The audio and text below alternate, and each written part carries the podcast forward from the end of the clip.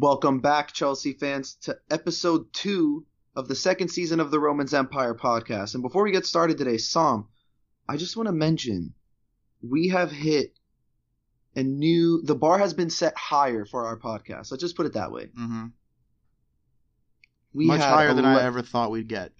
Nuts. It was just crazy. So, like, last year we started this podcast up and we were thinking somewhere in the 500 streams per week mark would be, like, a decent turnout, right? That would be awesome, yeah. Well, guess what last week was? I don't have to guess. I know. Why don't you tell our beautiful listeners? So we have – I think – what was our most last season? I think it was 758, I believe. Okay, yeah, around 750. We broke 1,000 this past episode. 1,138 streams as of right now. That is so awesome, Zach. We did a good job. I thought it was okay, and I'm really happy. I mean, just like I hope, because I think one of our favorite things about doing this is like interacting with people who listen, because we're all the way in Los Angeles and there aren't a lot of people who we can talk to around us logically, you know? Yeah. about you know, soccer in general, but you know, Chelsea as well. But you know, when we interact with all the fans, like, these are people that we love having. These are like the conversations we love having. This is why we started a podcast, you know, because we love to talk about Chelsea. So this has been awesome. Thanks again for everyone who, you know, if we had over 1,000 streams, then that means we had a lot of new listeners, first-time listeners. So thank you to all those people who are first-time listeners. Season 2 is going to be even better than Season 1. You're going to love it.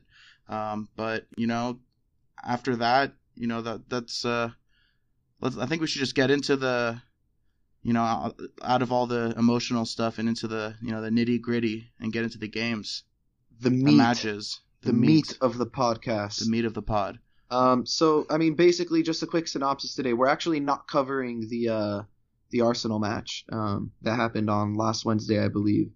Because a lot of the talking points we were going to talk about are going to pop up somewhere in our Man City conversation when we talk about the Community Shield and also the Lyon game. So I don't want to relive it. I don't want to have to talk about it again. Such a disappointing loss. 93rd minute goal into losing penalties. Peter. It's Cech. Weird. It's weird seeing an Arsenal team fight till the end, though. I will say that. Yeah, I mean, you know, credit to them. We didn't have Eden Hazard. Our team is nothing without him. So let's get into this this Community Shield friendly match, right? It's just a friendly match. That's what I call it. I mean, if we don't win, it's a friendly match. But before we get into the lineup, I just want to ask you a quick question. Do you care about the Community Shield? Because I don't think a lot of people care. I don't think many people care at all. I don't care about the silverware portion of it. And, like, I know that might sound hypocritical because I always talk about any silverware is good silverware, but no, I'm not too big on, like, the actual trophy celebration aspect. But I am I do watch every year just to see the on-field product, to see how far along the team is. And usually watching the Community Shield is where I kind of gauge and predict, like, what type of season we will have or what to expect. So there were a lot of warning signs, and I'm not going to lie, but it's nothing that's irreparable, if that's even a word, or it's nothing that Sarri can't work on. You know, everything that did go wrong just seemed to be a combination of people not being familiar with the system or people not being fit or available. All right, well, let's get into the specifics of what you're talking about. But first, let me go through the lineup real quick, give everyone a refresher. Caballero started in goal. We had Alonso, David Luiz, Rudy, and Dave manning the back line. Midfield of Jorginho, Barkley, and Cesc. And front three of Callum Hudson-Odoi, Pedro, and Morata. This is really a first glimpse of a semi-competitive match for this team's preseason. Let me go over some stats during the match. We had 47% possession, only 2 shots on target, 5 total. Obviously, Man City did not field their best starting 11, but you know, Man City is such a deep squad that any 11 that they start is you know, top top tier, world class. Yeah. So during this match, what did you see that stood out to you, Zach? I think the most noticeable thing was the two young English talents that were on the pitch. So, I mean, I'll touch over Phil Foden just a little bit. This was really my first time watching him. I knew there was a lot of hype around the kid, but dude, that guy could ball. He could play, and I think we saw it with like his little bits of creativity and his quick passing. I think he had both assists, if I'm not mistaken, too. So Phil Foden's definitely one to look out for. You know, he's the real deal. But Callum Hudson-Odoi as well. There was a large portion of that second half, the first half. This actually was towards the end of the first half where he just started to take over a little bit, and you know he started taking players one-on-one, getting himself into good positions. I think the main thing with Callum Hudson-Odoi though is that finishing product. But I also feel that you can't really criticize a 17-year-old for not being the greatest finisher in the world or having the best final touch.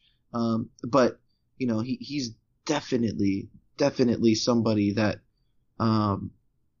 is going to be in and around the first team this season. I mean, he's been one of our brightest performers so far in the preseason.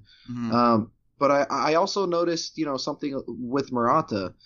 He just doesn't seem very confident, does he? He seems to struggle when things go against him, and we saw that mental block that he had last year for the same reason. And it doesn't look like he's matured out of it yet, even with the time off. But, I mean, it's understandable. The guy's probably hardly sleeping. He did just have twins after all. So, you know, not really going to look too much into that. But I definitely think it's something that we could look forward to during the season. And because I do think that eventually we will have that Morata-Batshuayi debate at some point. I just have a gut feeling. Yeah, you know, and some big news. Arguably big. Morata changing his number to 29. I mean, yeah. Part of it, I think there is a little bit of a curse for the number 9 with Chelsea. I mean, if you go through the list of the strikers who played for us, there hasn't been too much success. I mean, Fernando Torres, Falcao, you know, mm-hmm. a lot of failed projects that didn't work out very well. But I think that, you know, obviously he changed it for his kids, and I think that this number change, it kind of made me think, and I think I'm ready to give him a second chance. You know, obviously we've talked last season about the stuff that he went through with his friend passing away, and obviously now his wife just gave birth to twins. Is it wife or girlfriend? I don't know, but he just had twins, and his wag, yeah. So. I was ready to give him a second chance, but this first match did not give me much confidence in, you know, that this second chance that I'm giving him. But I do want to keep a clean slate for the season, and I really think that he can, you know, perform well. But you know, it's just a matter of time that, you know, proves it or not. I think, you know, something with Morata that's just kind of weird for me is that you do get these glimpses of a potential world-class striker. And I hesitate saying potential world-class because we really haven't seen much of that yet. But, you know, his movement in and around the box, and I said this so many times last season, the way he moves in the 18-yard box when the ball's in a wide position to create that half yard of space to, you know, open himself up for a header or a tap in or even a quick snapshot. It's brilliant, and we don't really have anyone else on the squad that could do that. We have Mishi, who's similar to him in that sense. You know, he does get himself into great positions. He's a pure poacher, but Michi's movement isn't as great as Morata's, but his finishing is much better. And I think, you know, those two are definitely going to compete for a spot sooner or later. You know, if Morata does go through a struggle, which I am expecting, because he's not going to come in this season and score 30-plus goals and become, you know, a top Premier League striker and, you know, after a season like he had last year. But, you know, if he does go through that dry run, I think Batshuayi would be ideal for Sarri's system. You know, we do like playing possession, and Batshuayi's movement is good in the 6-yard box, and he is a clinical finisher, more so than Morata. I don't recall having a striker who was I mean, besides Diego Costa, but I'm trying to think before Diego Costa. I don't remember having a striker who was that instinctual in the box like Batshuayi, where he could just kind of smash it into a top corner from 6 yards out.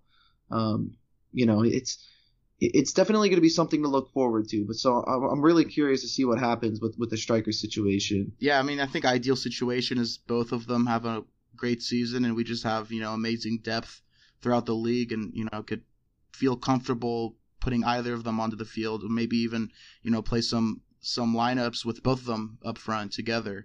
But, you know, I don't know how necessarily that would work in Sarri's system, whether he'd be willing to make some adjustments if both of them are playing great. But, you know, this is just a matter of time. I think this is just us, you know, just chatting back and forth, you know, about potential for the season. I'm just really excited. I think anything could happen, honestly. I mean, you just can't rule anything out, you know, like you saying that Morata could be world class. You can't rule that out completely, but it's still, you know, it's a little bit more fun to think that it's going to happen. But, well, back to the game.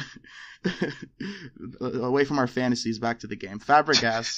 I want to talk a little bit about Fabregas because I think, I mean, he's been, we talked about him struggling in the past with just a single, you know, midfielder at his side, but even a three-man midfield without an out-and-out ball winner like N'Golo Kante, he's still struggling. But hopefully, you know, I mean, obviously we had N'Golo back today. He did not play at the same time as Fabregas. He got subbed in later. But, you know, obviously I think that it's just it's a necessary. Like you cannot put Fabregas out there without N'Golo Kante also playing in the same match. It's just not possible. Yeah, I agree with that. And, you know, I did see him play against when he started against City. He looks even more immobile than he was last year. I don't know how that's possible. And I just kind of chalked it off to the whole, you know, it's preseason. He had a fun vacation if you followed him on Instagram, you know, like he definitely enjoyed his holiday. I think it was in Mykonos for like 2 weeks or something like nice. That. But like I've been to Mykonos, it's beautiful. Oh yeah, so Mykonos beautiful. Is great. But yeah, you know, I do think Fabregas is going to play a major role for the team this year, but I think it's going to be very similar to the role that he played in our title-winning season under Conte, where he just kind of comes off the bench the last maybe 15 or 20 minutes of a match, maybe for a guy like Jorginho. Just to maintain possession and to fill that, you know, we always go back to the whole Xavi role because Xavi was just that great at what he did.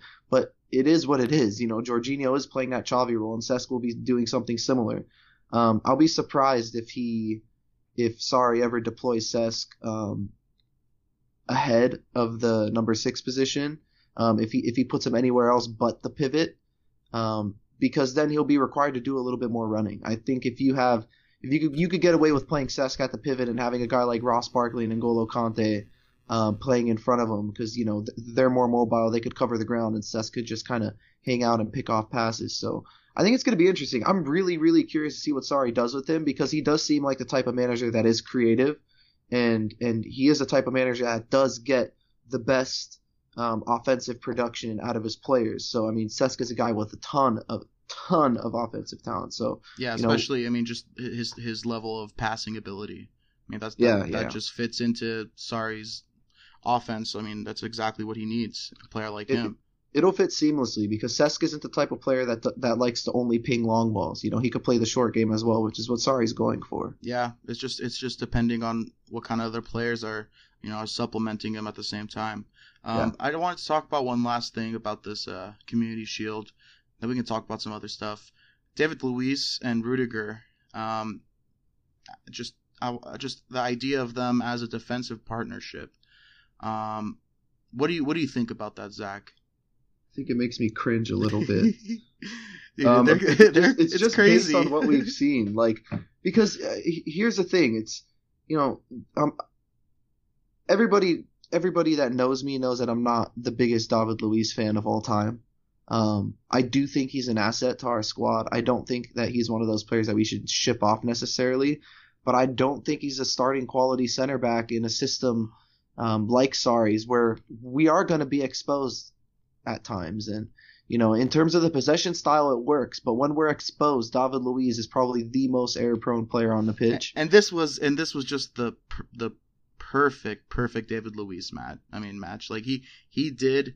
It was just vintage for the exact reasons why you just like have a problem with him. He pretty much just made a highlight reel in one game of everything that annoys you. Maybe he is rusty, right? But I guess. And I do see what Sarri's going for, you know, because Sarri does like to play with two center backs, one that's more aggressive and strong, kind of like the brawn of the back line, and then he does like to have another center back that's a little bit more technical, and someone that could ping passes and play possession style. And I know Rudy could play possession as well, but Rudy could also be that hard man, and he's trying to go for that 1-2 punch, and it's just not working out very well. Yeah, because I think they're more of the former of, you know, the wild guy, the brute. I mean, to be fair to them, they were getting exposed by the midfield because Cesc was just getting destroyed on the left side. Yeah, but you know, no chance. But still, I mean, just the idea of having Luiz and Rudiger back there by myself, it doesn't sit well with me because Rudiger is also error prone at times too.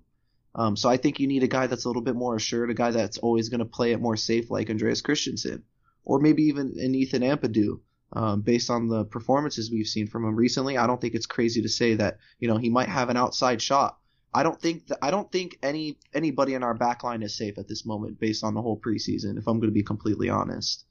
You know, it's just Alonso's looked, I don't know if it's been rusty or if we're just really seeing how bad of a defender he actually is, because we know how good he is at going forward. But also Dave on the other side, I think Dave is starting to struggle with the pace of some of the new era of wingers in the Premier League. And, you know, we did see it in almost every game he played in. You know, he is struggling with that pace. And, like, let's not forget, the last 2 years, Dave has been playing as a center back. So, you know, he has put on a lot of weight, a lot of muscle mass to play the center back role. So transitioning it from a center back to an outside back is a lot more difficult than transitioning from an outside back to a center back in that sense. So, you know, I do think the whole back line is up for grabs. It seems like Sarri does like Zappacosta as well. I know I kind of went through the whole entire back line, but, you know, I'm just kind of – honestly, like this is what's on my mind when I'm watching the game. I'm not worried about going forward because I know once we get Hazard back in there, I know once we get Willian on his game, I know once we get Fabregas in the game and Jorginho gets acclimated, like, we'll be fine. I'm not worried about our attack at all. Well, let's actually go forward a little bit and talk about the front line. So – I want to discuss, before we get into this Lyon match, I want to talk about our striker situation right now. So, the four names that I want to discuss right now: Morata, Michi, Giroud, and Tammy Abraham as well. So, Morata recently he's reiterated his desire to stay at Chelsea, and he wants to succeed in the new 29 shirt. You know, clean slate again. I'm giving him that, but. What do you think, Zach? You think he's going to finally get over the hump this season? I mean, we talked about it. Actually, I mean, yeah, we did talk about Morata already, so just, you know, mention it real quick. And then I also want you to talk, you know, you also did talk about Michi, but I want you to talk a little bit more about Giroud's situation. So right now we don't really know what's going on with Giroud. I mean, he hasn't played for us at all in the preseason so far. I don't remember if he went in today or not. Oh, no, he did. He played today, but... Mm-hmm. Prior to that, you know, we haven't really seen him. Obviously, he's been on a vacation. So a lot of rumors going out about Giroud. I mean, earlier this summer, it was rumored that Borussia Dortmund were looking at him after, you know, they dropped their Batshuayi interest. And then more rumors coming out that Atletico were actually interested in purchasing Giroud, which I think is weird because they're pretty fucking stacked up top. But, you know... And now most recently was his return to France. And, you know, for a while it was Marseille and there was a couple other teams linked to him. But no real concrete offers have been made. And it's just an awkward situation because he is on the last year of his contract. So if teams were really coming in for Giroud, they would really only come in for a season-long loan. And Chelsea really doesn't benefit from that. It's not like we could turn around and sell him for a profit at 32 years old with an expiring contract. So, you know, maybe keeping him on the squad, you know, his wages aren't too high, keeping him on the squad for now, just to be basically an insurance policy, Michi and Morata, because that's what Giroud was last year. Maybe him playing that same exact role this year is on the cards. Who knows? But me personally, I would actually keep him. You know, before the preseason started, I was all on the Tammy Abraham hype train. But, you know, to be Chelsea level, you got to be ready. You know, we don't really have time for players that aren't ready. And I think we're starting to see that with Callum Hudson-Odoi and Ethan Ampadu, because they are two brightest youngsters. And you can tell when they play, they're ready. Tammy Abraham sometimes looks ready, sometimes he doesn't. But also, I feel like Abraham is coming into his own at a tough time.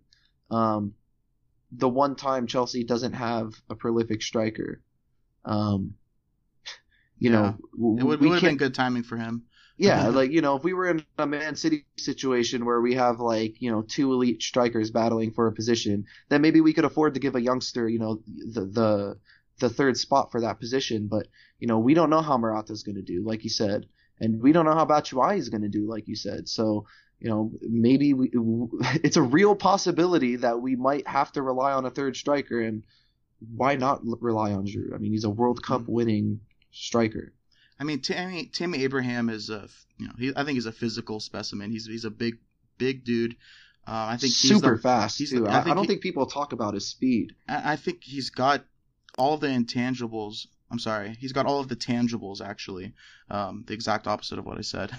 He has all the tangibles of a great striker, but from what I've seen, he doesn't make a lot of good runs. And then from the couple times when he did make good runs, he had chances to finish, and he had a couple headers today that he, you know, hit wide, and, you know, a couple chances he could have finished with his feet that didn't convert. But, you know, I think that in any other situation it would work. But I mean, Morata, Michi, and Giroud is a really good three to have. And I mean, we didn't talk a lot about Michi. You did discuss a little bit about him. But apparently Sarri is also really keen on working with him. So that's also not a very good sign for Tammy Abraham. I really don't know what we're going to do with him. And I don't know what kind of progression he's going to be making this next season. It's definitely going to be some kind of panic loan because, yeah, of course, you know, a guy with the ceiling as high as Tammy Abraham, because, like, let's not kid ourselves. I mean, he does have potential to be a really, really good quality Premier League center forward. And the fact that we haven't really heard much, like today, I think it was Brighton was the one I was interested in him, but they just signed your boy Ali Reza, so you know, priorities, man. There, a lot of Premier League teams have stacked up on a striker position this summer, and they have stacked up on firepower. So you know, his options are going to be limited, but I think it is going to be, you know, one of those clubs that are fighting for relegation that goes in for him. And just one last question about the striker situation. I want to move on. What are the chances that Michi comes back and just has a breakthrough season and he just ends up being our best striker? Like, I was going to mention this at the end of the podcast, but that's actually my season prediction for Michi Batshuayi. I think at the end of the season, he'll be our starting striker. Wow. It does sound crazy, I know, but we saw the way he played at Borussia Dortmund, and their 4-3-3 was very, very similar to ours and the way we play our 4-3-3. You know, they like to play with the inverted wingers that like to cut inside and create, and they like to play with a center forward that's a poacher. I mean, just think about it: Lewandowski, Aubameyang, Michy Batshuayi last year. So you know, we'll see what happens, but I won't be surprised to see Michi have, you know, at least a 10+ goal season. At the bare minimum. Man, that's my bold prediction. The journey of my relationship, my feelings towards Michi has just been amazing throughout his tenure with Chelsea. Literally, like you're literally like I flip and flop so much with him. It's crazy. I don't. It's confusing, man. I'm confused. Okay, I'm still figuring out a lot of stuff about myself, and Michi Batshuayi. So, we'll see, man. I think if from what you're saying, it's very possible. And you saw what he did literally the instant he stepped on the pitch at Dortmund. It was just incredible. But, you know, if he carries that over to this season, that would be a wonderful addition to have to fill that striker spot. All right, so let's get into this Lyon match, because this is where we saw a lot of stuff that really is going to help us look into this next season. So I'm going to go over the starting lineup again with the 4-3-3. We started Buka in goal, Emerson, Ampadu, Christensen, Zappacosta manning that back line, a midfield of Loftus-Cheek, Drinkwater, and Bakayoko, and a forward trio of Willian, Tammy Abraham, and Victor Moses. So Victor Moses playing as a winger. On the wing? Yeah, that's wow. Yeah, and he didn't play too, you know. I mean, he seemed more natural in that spot. But I mean, I don't want to talk too much about Victor Moses' performance because there's so many players. You know, obviously this International Champions Cup, there's no substitution limitation, so we had an insane amount of substitutions. There's so many players who played. I want to just talk about the most notable appearances. The first one, RLC, Ruben Loftus-Cheek. So I just want to get the first bad thing out of the way because I think he had a very good match, but he just was not very good defensively. And he did kind of look like he was lethargic, a little, you know, think Mesut Ozil, Martial-esque, you know, dragging their feet. Yeah, a little, but not quite. My lips are so chapped I can't even do that, by the way. But I think that when you look at what Sarri ball is, and you know, if you define that and you embody that into a player, he really matched that the most out of the starting 11. Obviously, you know, after the subs, it's a completely different story. But I think out of the starting 11 that I just listed, RLC had probably one of the best performances offensively. But you know, he did hit the post, didn't he? I mean, yeah, he had one. He had a chance. I mean, arguably he could have laid it off to Tammy Abraham, but as I said earlier, Tammy Abraham kind of did miss a couple chances, and I think RLC, I mean, I think he made the right decision. He did play like he had a point to prove when the ball was at his feet. Mm-hmm. But I guess the problem is when he doesn't have the ball at his feet, and a lot of Chelsea fans do have trouble with this, and me as well. I feel like Conte really didn't fancy him because of his work rate. Mm-hmm. You know, he's not the type of player that you could rely on to track back every single time, and it's not that his work rate is extremely low or like he doesn't try defensively, but I guess it's more of his body language and just the way he carries himself out on the field. I mean, he's the type of player that always looks so calm and so relaxed. Yeah, I don't know if I like it or don't. I just think it rubs off on people the wrong way. Yeah, it rubs off on me the wrong way for sure. But, you know, like, I mean, you look back and you just think of all the players in the league that do that. Martial, like, you named him. That's probably the first one that comes to my mind, is just kind of like this, you know, this kid standing out there that's just, you know, stone-faced and laser-focused. Mm-hmm. But Yaya Toure is not running after the ball. Well. Yeah, Yaya Toure is a perfect example. One of the best. Similar position. But I don't – this is the thing. I'm so – like at the beginning of the transfer window, I wasn't worried at all about Loftus-Cheek, especially after the World Cup. I'm like, you know what? This is a lock. This guy might even be starting our season. But now we're looking at it and thinking, like, is there even – does Sarri even have him in his plans? I mean, supposedly we're going after another central midfielder, and, you know, Kovacic's name has been thrown around. So mm-hmm. by the time people probably listen to this pod, it'll, you know, the window might be closed and we might know the outcome of that. But still, it's worrying to me because I think every other Chelsea fan sees it as well, that this guy does have something to offer. And if he does blossom into the player and fulfill even 80% of his potential, he will be one of the most dominating midfielders in the Premier League. And it's not far-fetched to say that at all. But it all does come down to him and his attitude. And I know he has put the club on the spot this summer by saying, you know, if I'm not going to get regular playing time, I want another loan. You know, I need to be playing first-team football. And I think he does have a solid point in saying that. But you know, we need to see a little bit more on both sides of the ball as opposed to just what he could do on the ball, I guess. And I think Sarri's trying to get that out of him. Sarri does rub me as a manager that does show tough love to his players because he never really speaks too highly of anybody. He always chooses his words very wisely. And it's something that he's done with Loftus-Cheek as well. Like today, he says, I think Loftus-Cheek has a lot to work on, but he does have a lot of potential, and he does have something to offer. So, you know, he's not going out there and pulling the typical Jose Mourinho of he's the best central midfielder in the world, and then 6 months later he sells him.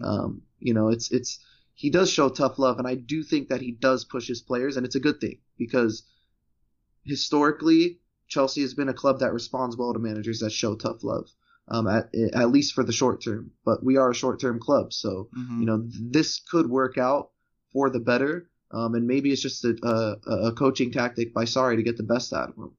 I mean, after what I saw today, I think that he would fit phenomenally in Sarri's system, in the three-man midfield with N'Golo Kante and Jorginho alongside him. I think that's an awesome three-man midfield, and it wouldn't surprise me at all if at the end of the season we look back and we say that's our best three-man midfield that we could field today. You know, because just what he lacks, I think that N'Golo Kante and Jorginho make up for it more than enough, and the three of them as a midfield, the passing is going to be would be wonderful. When you really watch Jorginho, I mean, I know this is kind of off topic, but when you really focus on him when he's off the ball, when the other team is in possession, he's a lot more mobile than I anticipated. Yeah, like he could actually get around the pitch. And he throws in tackles too. He has a bit of an engine on him, so it's a good thing to see. You know, finally, N'Golo Kante has someone mobile. I know Matic was solid defensively, but in terms of mobility, I mean, he wasn't the quickest. No. But now we got a guy like Jorginho that can actually cover ground and he could read the game too. So like, it's so exciting. I mean, this is the first time in a really long time, Sam, where I could just look at the team from all the way from our goalkeeper to our strikers and say, well, besides Hazard, Kante, and Jorginho, I really don't know what to expect. I think every other position is up for grabs, including that right back position. I know some of you are thinking, oh, wait, Dave. Yeah, I would start Dave 100%. I am the biggest Dave fan of all time. But I think in Sarri's eyes, that position is still up for grabs because he has shown, and I'm going off topic, he has shown that he does trust Zappacosta a bit, doesn't he?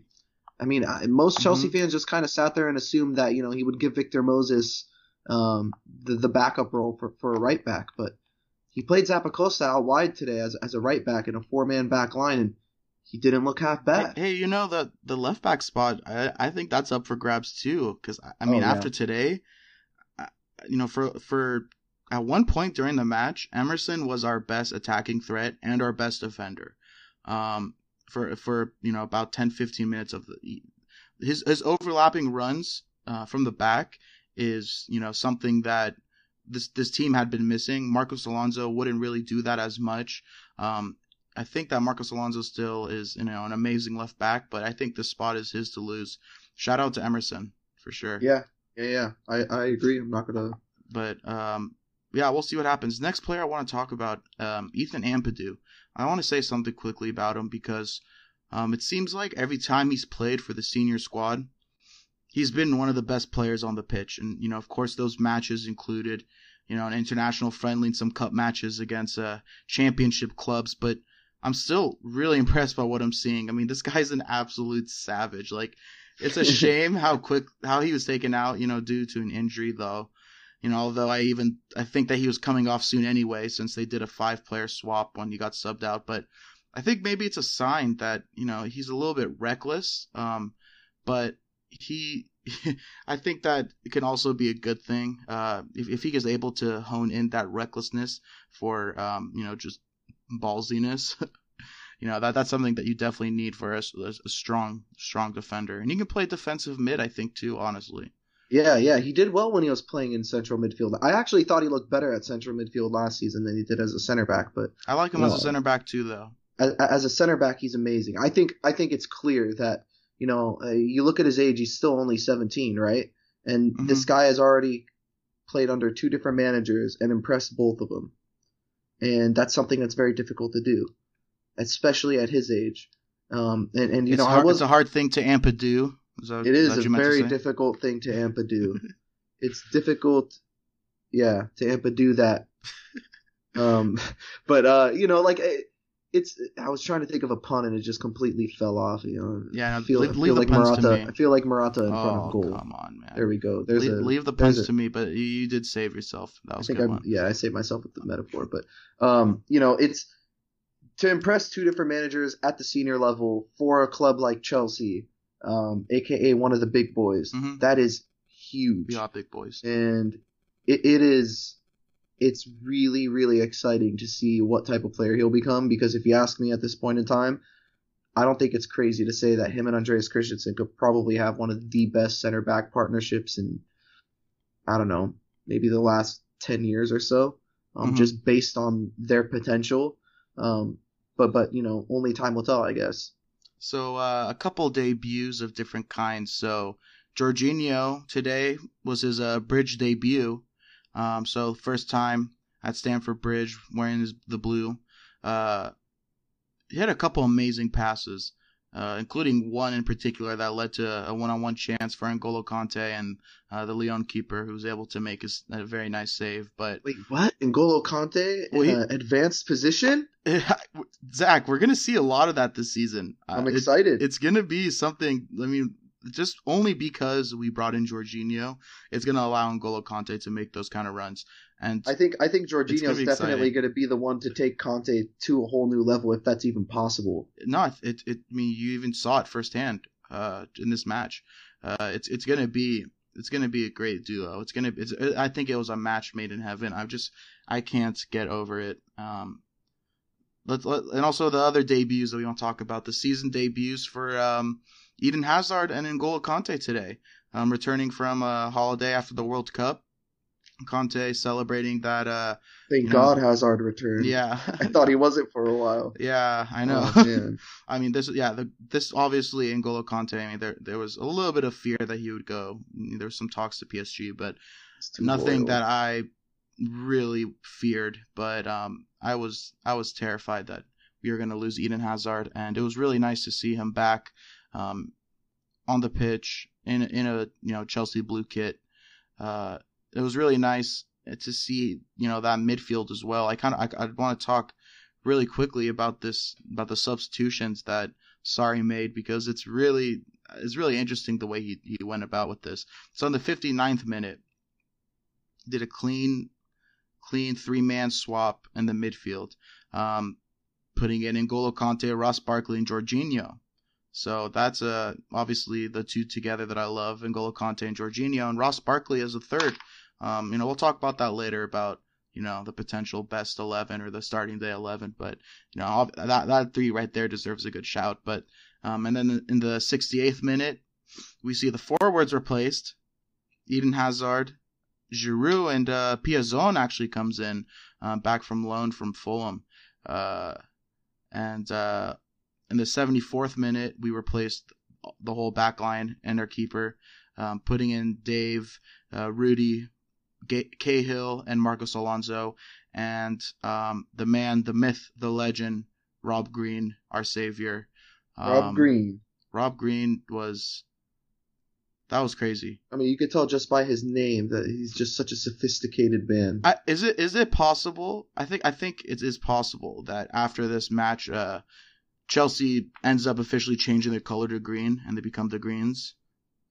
That would be an interesting. Come on, proposal. You Greens! Come on, you Greens! Are you down? It doesn't have a very nice ring to it. Yeah, no. Come on, you Blues! This way. I actually agree. Yeah, but still, shout out to Rob Green. What a save! What a lad! I don't know why we insist on paying a record fee for Kepa, but. You know, our Courtois replacement was sitting in front of us the whole time. We didn't even realize it. Rob Green, man, let's go. Wow, Sam, you're on fire today, man. Yeah. I'm trying to just recollect my thoughts about this match and just talk, because there's so many players that played. Just take a break from being so funny. You know? Okay, that's gonna be tough, but okay. One player I just want to say, Bakayoko. He was a no-show in the first half, did very little in the second half. Just quick mention, he might be off on loan. We'll talk about that later. Danny Drinkwater, he played as well, did not do much. We talked about him in the last episode, like he was it was a foregone conclusion that he was gone. Do you think we were too quick to write him off, or do you think he has a spot on the team? I think he has a spot if we don't land another central midfielder before the window closes. But in general, I mean, I do think that this match was just an audition for West Ham or a team of that caliber. Whoever's ready to take him on, yeah. Yeah. So I think it was definitely just a cameo for him to say, hey, this is what this guy has to offer. But with that being said, like, I know we talk a lot of like we crack a lot of jokes about Drinkwater and the Zappacostas of the team, but Drinkwater is not a bad player by any stretch, and I'm just gonna say it flat out. He's not a bad footballer by any stretch of the imagination whatsoever. He's won the Premier League. He's experienced. He's a very useful passer. He covers ground, but people always forget his abilities and remember the price tag. And yeah, unfortunately, you are judged completely on your transfer fee for sure. Exactly, and that's just how football is nowadays. So I think people give him a bad rap for $40 million. But let's say we went out last year and we spent $40 million on Ross Barkley and only $15 million on Danny Drinkwater. Does that deal make sense now? Even though we spent the same amount of money. I mean.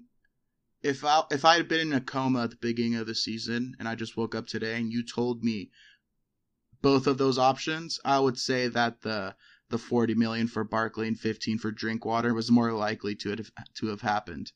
Yeah. But obviously the reality was not necessarily the most logically one. And don't forget, Drinkwater also does have the homegrown quota. I know we did sign Rob Green to help us fulfill that also. Right. So we're just anticipating another English player going back out. But who knows? That might be Tammy Abraham going back out on loan.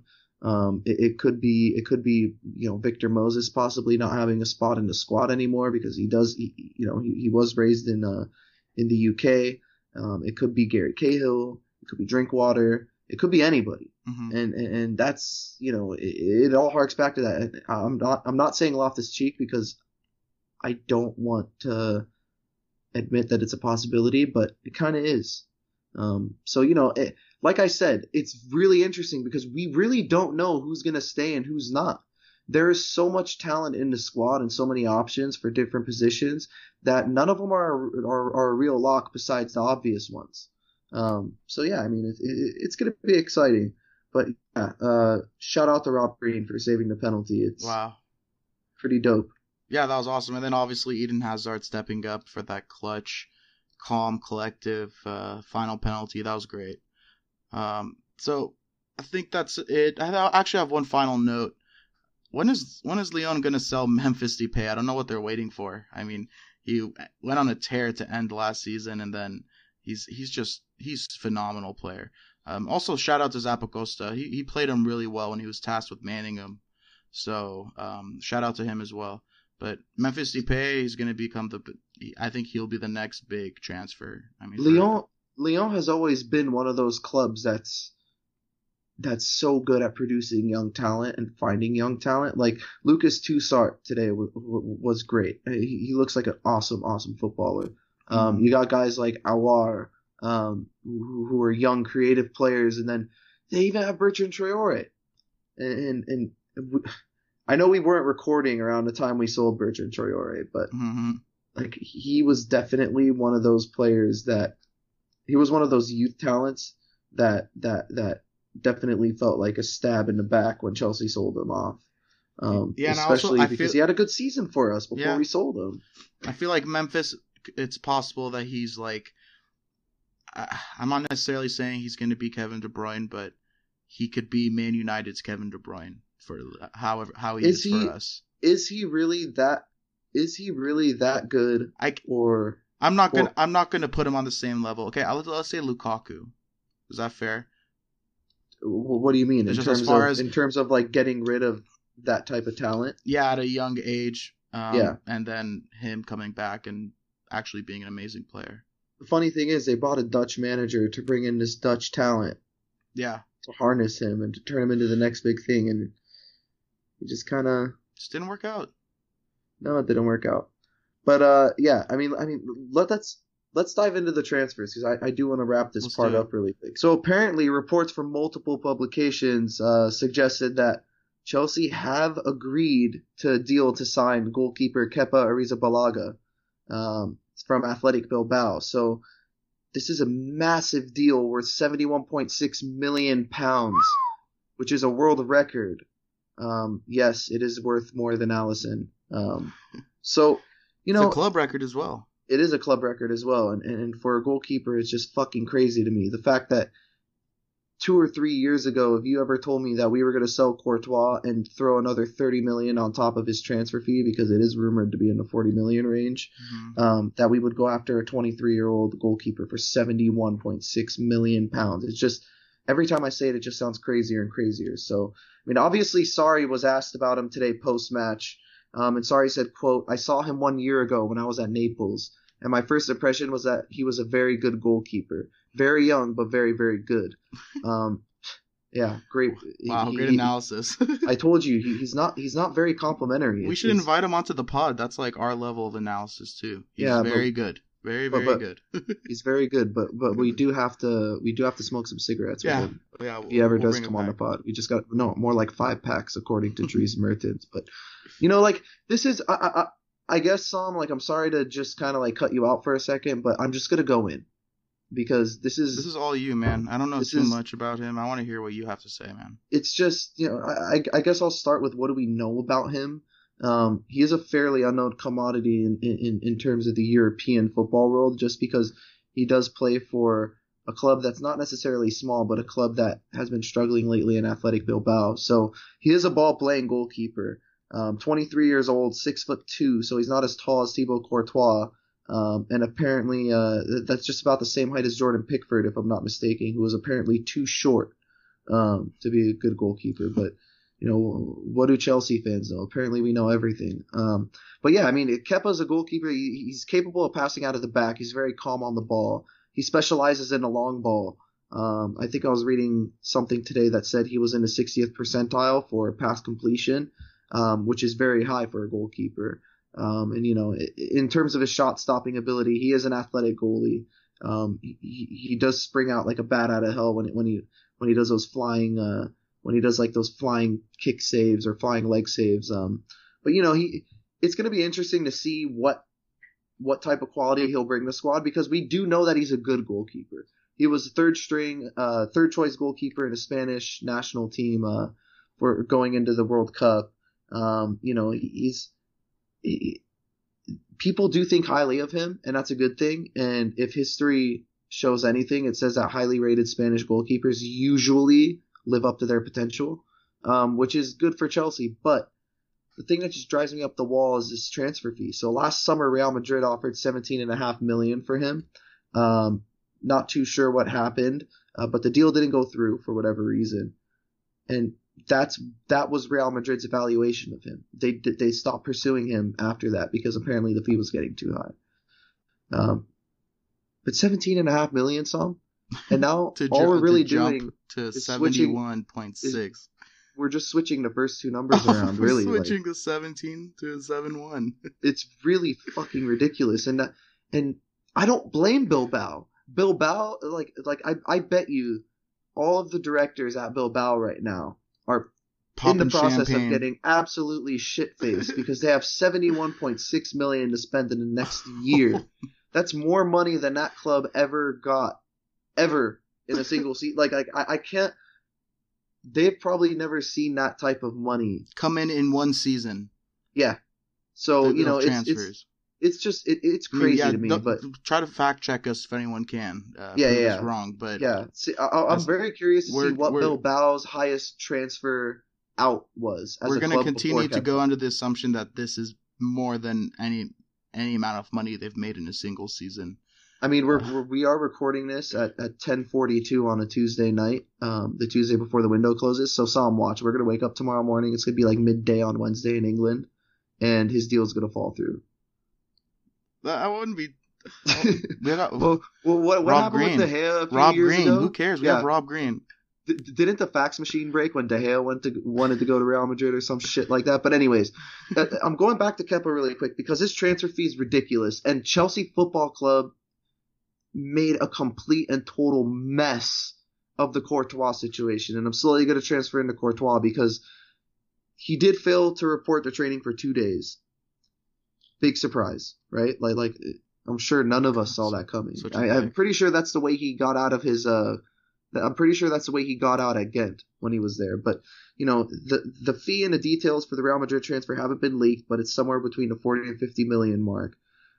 And I do have hard feelings towards Courtois because he's been wanting to go for the last 2 years and is always talking about Madrid any chance he gets. And he is prone to getting nutmegged twice in a Champions League knockout game. But, you know, basically, if he isn't blue, he could fuck off. And he's not blue, so I'm glad he's fucking off. But it's too late. It is way too late. Real knows we're desperate to sell. We're probably going to get a shit price for him. And on top of that, we still haven't identified a replacement. And the fact that we're just getting our replacement right now for $71.6 million after he was valued by Real fucking Madrid at $17.5 million a year ago is beyond me. It's just absolute footballing management blasphemy. Bad business, Zach. That is bad business. If Chelsea, I mean, here's just a thought. If Chelsea really is ran as a football club, if Chelsea is ran as a business, yeah, as a business, which they are. I mean, a big F. That's not a debate. There is no reason why Roman should have whoever was responsible for getting rid of Courtois. There's no reason why Roman shouldn't fire their ass. I mean, tell me the truth. That is inexplicable. You lost the company money, major money. Not only in Courtois' transfer fee, but you also lost the money because you're going to turn around and you're not going to keep any of Courtois' transfer fee. You're just going to turn it back around, write a check, and add 30 million or 40 million on top of his transfer fee. It's absolutely fucking ridiculous. It's bullshit. And you know, I'm not shitting on Kepa for coming because I do rate him. I do think he's going to be quality, and I think he's a better option than Jack Butland. A bit out of right field, but a better option than Jack Butland. But for the price, it's hard to justify that, man. I mean, you can't really classify us going after Kepa as anything other than a panic buy. Oh yeah, I mean, panic buy. If you have to put it into a dictionary, panic buy. Like, this is just the number one case study.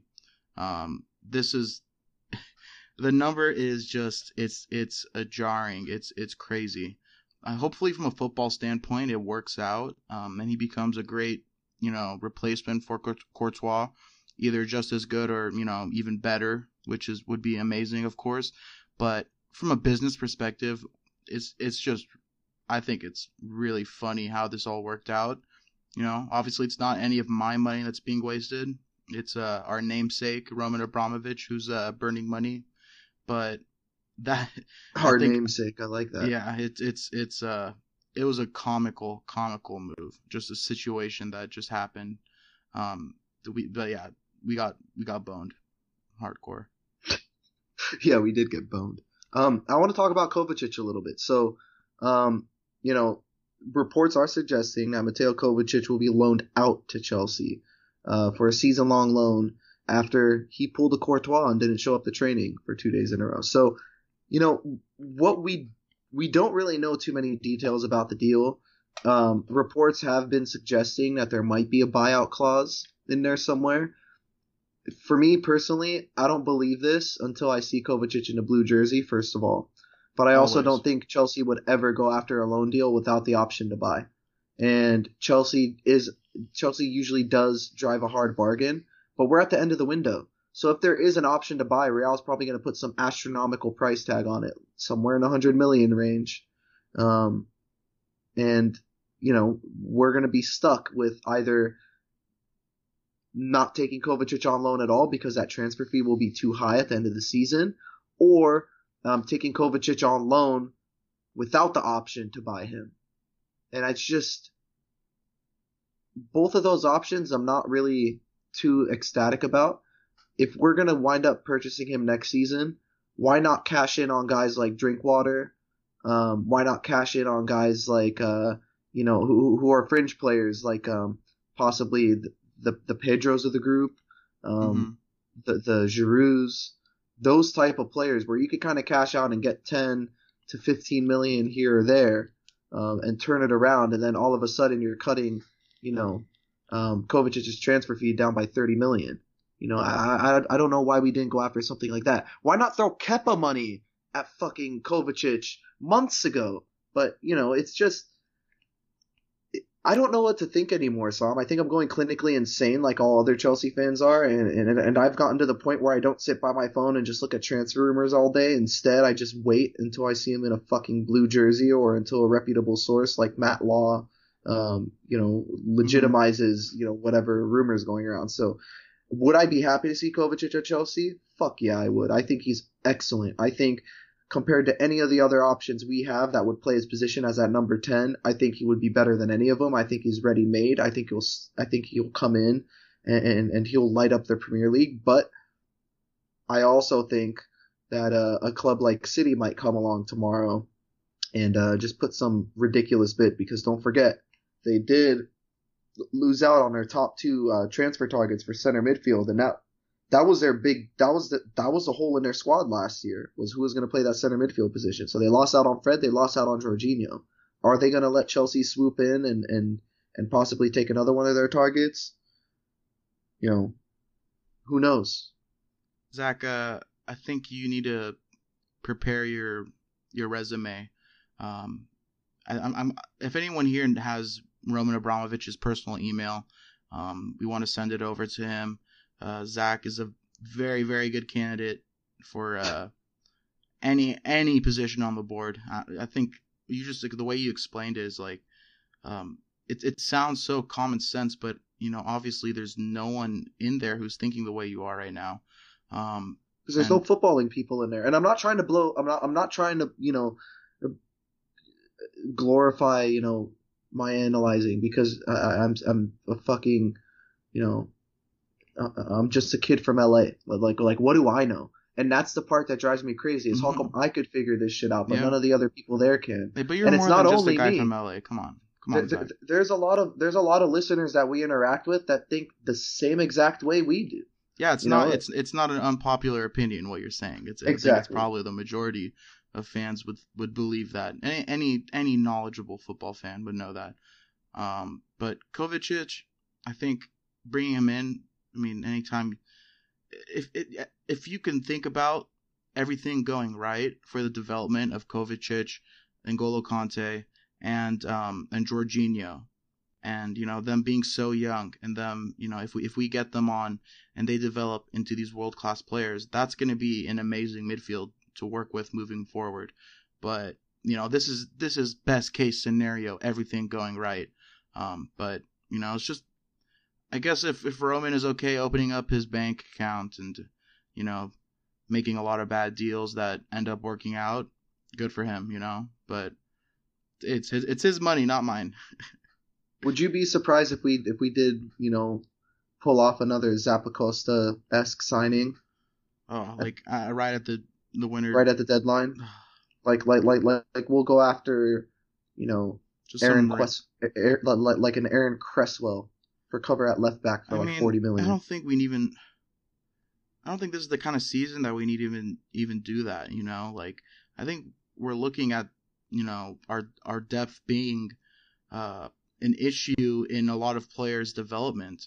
So I don't see the reason why we'd want to buy and purchase more players, especially when we don't really have too high of an ambition this season. I think a top four finish is, you know, the best you can hope for, but anything beyond that is unrealistic. That's a good point. Like, I want to touch on it on later pods. Just the fact that, our depth our depth doesn't refer to our lack of manpower whatsoever. Yeah, if you look at our depth, we're a very deep team. Like we have at least three players for every position. Mm-hmm. So, you know, it's it'll be interesting to see. Like it's a good problem to have. Yeah, it is a good problem to have, and hopefully Sarri can unlock, you know, the potential in a lot of these players moving forward. So yeah, and then quickly we can just mention Bakayoko. Apparently they're in advanced talks with Milan for a season-long loan with an option to buy. Please God, let this be true. I just want to rid myself of Baka. Baka not nice. I think Baka not nice is actually a Skepta song. There's a song by Skepta called Baka Not Nice. I gotta look it up and double check. Maybe our UK fans could help us out with that one. We do listen. Hey, we listen to some grime, right? But like, it's not like our thing per se. So, you know. Oh, but there is a Canadian rapper signed to Drake's label named Baka Not Nice. So he exists. We're just assuming that our audience is hip enough to catch on to that. I mean, everyone in the world knows who Drake is. Yeah, pretty much. Why don't we get into our Twitter question? Yeah, so I mean, I already talked about this a little bit, but Sam, I want you to answer it. So at SS Ogman, or I think it's at S Sogman, if I'm not mistaken. He's always tweeting at us. Really cool dude, but he just asked us, why is Tebow such a dick? I think he's got a lot of leverage, and he has a special soft spot in his heart for Madrid. And I don't know. He's taking advantage of the situation. There's so many, you can save face, but obviously he doesn't care about the club. He doesn't care about what kind of legacy he's leaving behind. We are just a stop along his career path. I think the end game was always to go to a club like Real Madrid, wasn't it? I mean, I don't know. I mean, I think Chelsea, when we brought him back from Atletico, we were in position to make a couple good moves and be, remain elite and one of the top clubs in not just England but in the world. But obviously we made a lot of bad decisions since then, and who knows what could have happened if we didn't make some of the decisions that we made. But Thibaut Courtois going back to Real Madrid and going back to Madrid, that was something we saw a long time ago. He's taking advantage of his situation, and he just doesn't care about his legacy, so he's a dick. Yeah, he is a dick. That's a good question. And now, I mean, we have another one from at Chelsea Eric. Shout out to Chelsea Eric. First Twitter question of the season, baby. The first of many. I know. Yeah, there will be plenty more. This guy is easily, I don't want to say persistent because that has like a negative connotation, but he is probably our most frequent subtweeter. He's always interacting with us, and he's great. So shout out Chelsea Eric. Make sure you follow him. He always has pretty good input too. So, what changes would you make to today's squad? And obviously today's squad, he was not referring to the Lyon match. He was actually referring to the Community Shield lineup. So, I mean, I guess I'm going to go for this one, Sam, because I do have some feelings on it. And going into the Huddersfield match, I'm just going to kind of give my predicted lineup for that match and who I think should be out there. So, hopefully we have Kepa signed up. So obviously Kepa in goal. I'd have Dave at right back.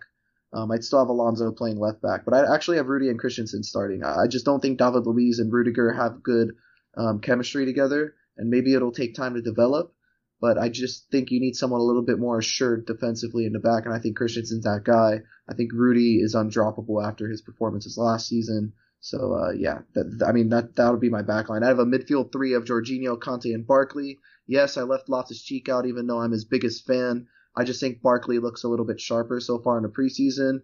And, it just does not seem realistic for Sarri to go after an RLC-type player in the first game of the season, considering that, he just got back from vacation and he's not completely acclimated to the system yet. And in terms of wingers, got to have Hazard on one wing. I don't even need to explain that one. But I actually have Callum Hudson-Odoi starting on the other one. Mainly because first game of the season, you got a point to prove. You're 17 years old. That psychological pressure and that psychological energy could definitely translate on the field. And I think it'll show like the true mark of what type of player Callum Hudson-Odoi is, because he does not look like the type of player that cracks under pressure, and it looks like he's ready for the big moment. And I think what bigger moment than start the season, especially after a positive preseason. And then I go with Morata up top. We haven't really seen much of anyone else. Our only other real option was Tammy Abraham. But I would still go with Morata. I think if he can net a goal against Huddersfield or even get an assist, that'll give him some confidence moving into the rest of the season. I think if Morata hits the ground running this season, he's going to blossom and fulfill his potential. But I think if he does struggle up until about December, January time, you might be, looking at possible moves out of the club, or maybe even Michi Batshuayi stepping into that role, which I think will happen eventually. But right now it's Morata for me. So, you know, when you talked about earlier about Michy Batshuayi having a possible breakout season this year, I think it's been stuck in my head. I think that I'm hoping for it more than I'm hoping for him to have a great season more than any other player on our team. Damn, I was about to hustle you. I was about to make a bet with you right when we signed out about Michi blowing up. I would have taken it. I just lost some money. Good. But I think that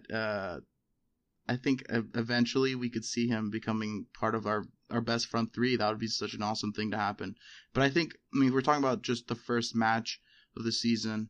I think that we could see – I think our best back line is some sort of combination of Christensen or Gary Cahill with either Rudiger or David Luiz. I mean, I don't know too much about David Luiz throughout the season, but I do think he will start this first match, maybe alongside Christensen. I don't know if this David Luiz and I think he'll go with Rudiger. I don't know about the David Luiz and Rudiger combo, but I do think that I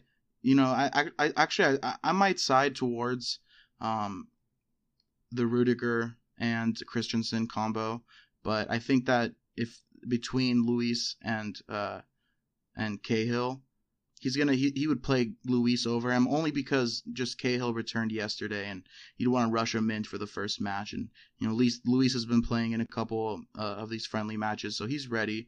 But you left out Ampadu. Oh, did I? See, is that it? Yeah. Would that be crazy to you? I mean, it's the best starting 11. I don't know if this season I can see him becoming part of our best starting 11, but I think that his potential, because he's going to be 18 next month. Yeah. But I don't see it this season. But I do see a lot of potential in him. Yeah. But that's an interesting question. I think that's all we got, Zach. What do you think? I think it's all we got. Do you think anyone else can handle anything more? I don't think so. The listeners are all listening. My brain is kind of fried. I mean, it is 11 o'clock on Tuesday night, so sorry for the late pod, by the way. We're human. What else could we say? That's basically the just need to shout out the Twitter shout out. Yeah. Make sure you add us on Twitter at Romans Empire Pod. You could also email us romansempirepod@gmail.com. Let us know what you guys think. We did have a lot of listeners last week, like we said earlier. Extremely grateful for that. So keep interacting with us. Keep asking us questions. Keep bothering us. I know there's a couple people that we interact with on Twitter that we actually kind of go back and forth, and we do differ in opinions. But just know that it's not arguing. It's banter. You know, we're talking about the game, and you know, we like to hear your opinions just as much as we like to say ours. So just. Don't be afraid to interact. Maybe not as much, actually. Not as much, but who knows. But anyways, Sam, we play Huddersfield. Really quick, prediction. Okay, I'm going to say 2-0 Chelsea. 2-0 Chelsea? Yeah. I'm going to go 2-0 Chelsea as well. Let's go. I think Hazard nets a double, and I think the Hazard Chelsea union gets married again. So yeah, love that. That'll be a good thing. So anyways, until next week, we'll see you after we beat Huddersfield 2-0 and keep the blue flag flying high. Or should I say Kepa the blue flag flying high?